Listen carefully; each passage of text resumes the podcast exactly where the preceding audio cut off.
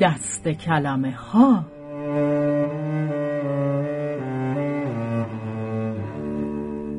به قلم شیرین کریمی.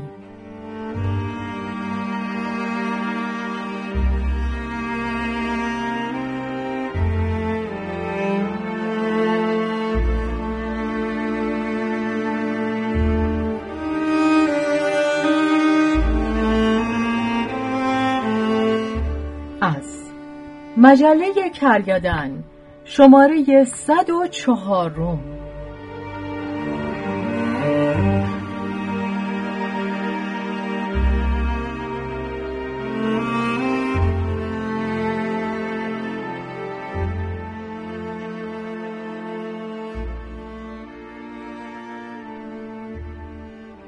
در اتاقکی زیر سقف قرمز رنگ و تاقی شکل امارت باغ ارم. یک دسته کلمه زندگی می کردند. کلمه ها هر روز با اولین تلالوهای نور خورشید بیدار می شدند.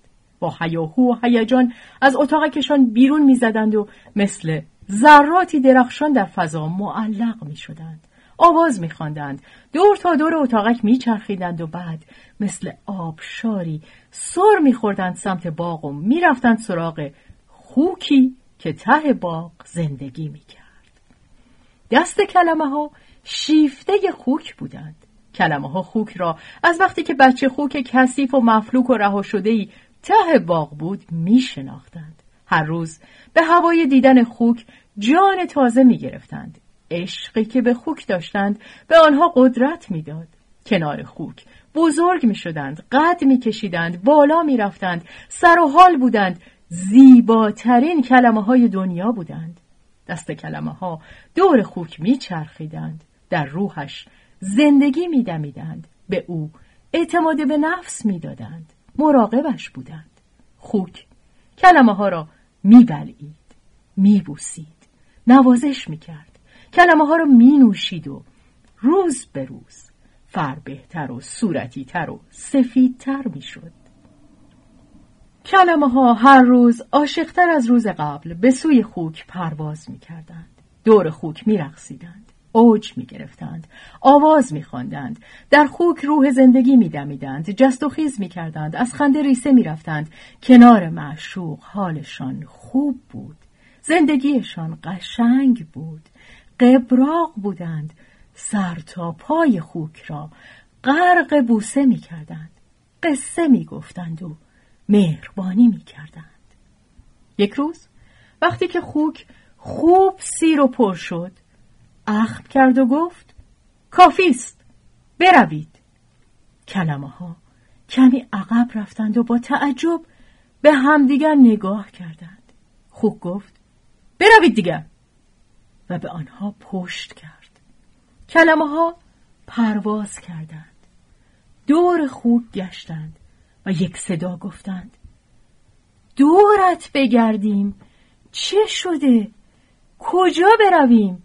ما غیر از اینجا جایی نداریم برویم. خوک گفت. حالم را به هم می‌زنید. بعد روی دست کلمه ها بالا آورد. فریاد زد.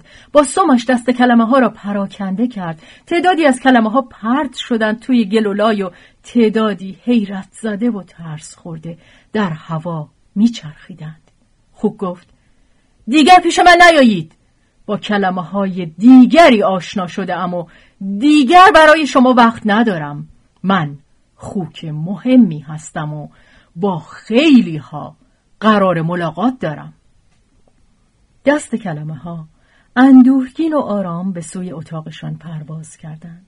چند روز گذشت. کمی از خوک فاصله گرفتند و دوباره به سمت او رفتند. خوک از آنها رو برمیگرداند. کلمه ها بهت زده و درمانده بودند. نمی‌دانستند حالا باید دور چه کسی بگردند. مهربانی و عشق و هنرشان را به پای چه کسی بریزند. دست کلمه ها سرخورده و سرد شدند. سرشان را پایین انداختند و رفتند در اتاق زیرتاقی قرمز امارت باغ پناه گرفتند. گریه کردند. دلشان شکسته بود. برای خوک عذا می گرفتند. کلمه های بیچاره دیگر کسی را نداشتند تا خودشان را فدای او کنند. کلمه ها سرگشته و سرگردان گاهی از اتاقک بیرون می آمدند. خسته می رفتند دور امارت چرخی می زدند و خسته تر باز می گشتند و گاه از سوراخ دایر شکلی که وسط کاشیکاری ها بود و از آن می شد تا ته باغ را دید خوک را تماشا می کردند که با دسته های کلمه های بسیار زیبا و شاداب دیگری در حال عشق بازی است و بعد چشمانشان پر از اشک می‌شد. بغز می‌کردند و باز میگشتند گوشه اتاقک و در خود فرو می‌رفتند. خوک جوانی و تراوتشان را خورده بود و آرق زده بود و تهماندشان را پرت کرده بود گوشه گنداب کلمه ها تاریک و تیره و تار شده بودند بیمار شده بودند کلمه ای می گفت آرام بگیرید. کلمه دیگری می گفت باید بجنگیم. داستان شویم و عشقمان را پس بگیریم. کلمه دیگری می گفت ما که در سرزمینمان خوک نداشتیم. خوک مال سرزمین های غربی است. چطور ما دل بسته او شدیم؟ از کجا وارد باغ ما شد؟ کلمه دیگر جواب می‌داد. یکی از شاهزادگان قاجار برای دهنکجی در باغش خوک پرورش می‌داد. هنوز تعداد کمی خوک در سرزمین های ما وجود دارد. این خوک هم از بازماندگان همان هاست.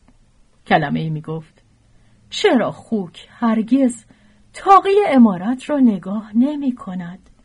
دلش برای ما تنگ نمی شود؟ کلمه ای جواب داد در جایی خانده ام که برای خوکها سخت است به آسمان نگاه کنند.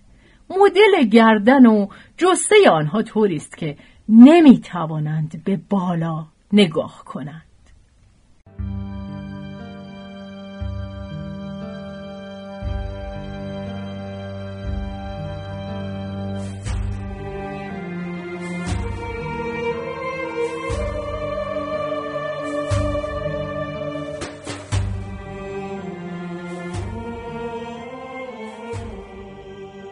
کلمه ها بیهوده حرف می زدند، بی هدف می جنبیدند و درباره خوک های جهان حرف می زدند.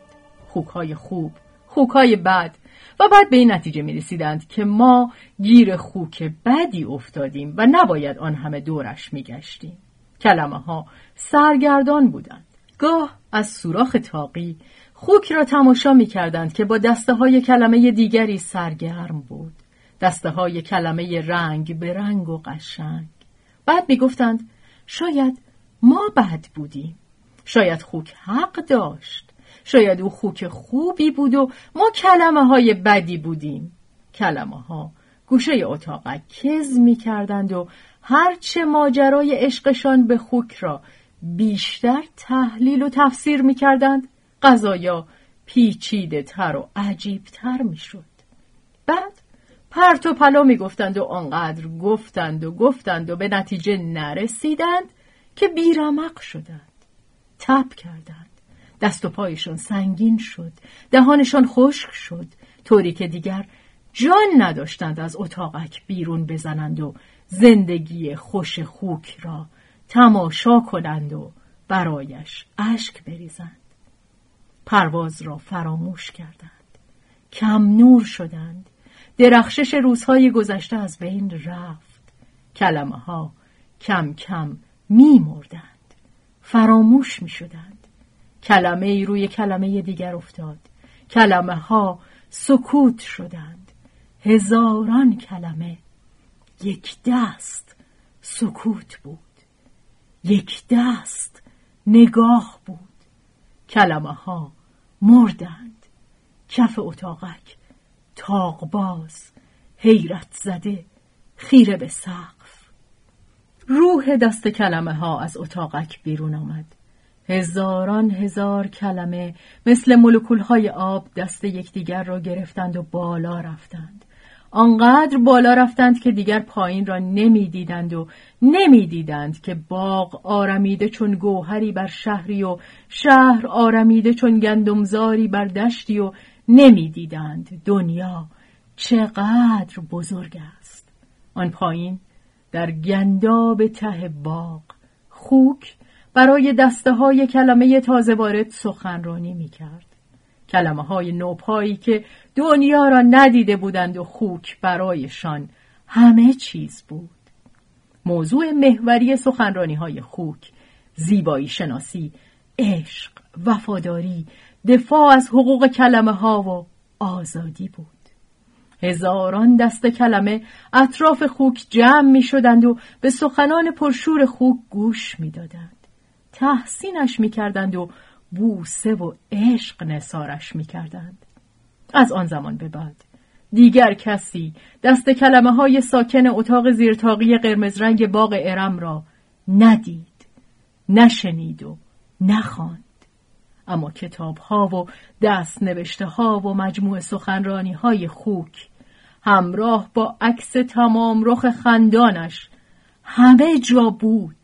فراوان پر مخاطب پر فروش خوک پروفسور زیبایی شناسی و اصلاح باغهای جهان شده بود و در سخنانش همیشه آرزو می کرد که در حق هیچ کلمه ای ظلم نشود و از کلمه های ستایشگرش می‌خواست او را برای اعاده حقوق کلمه های جهان یاری کنند و تنهایش نگذارند.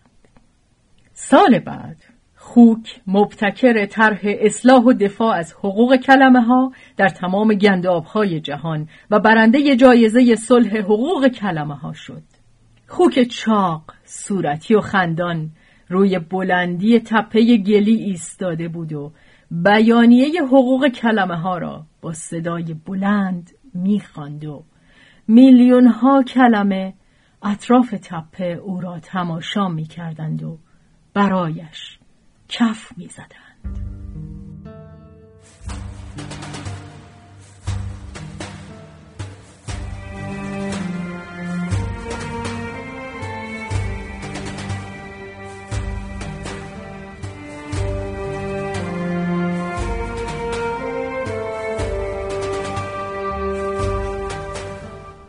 به خانش شهرزاد فتوحی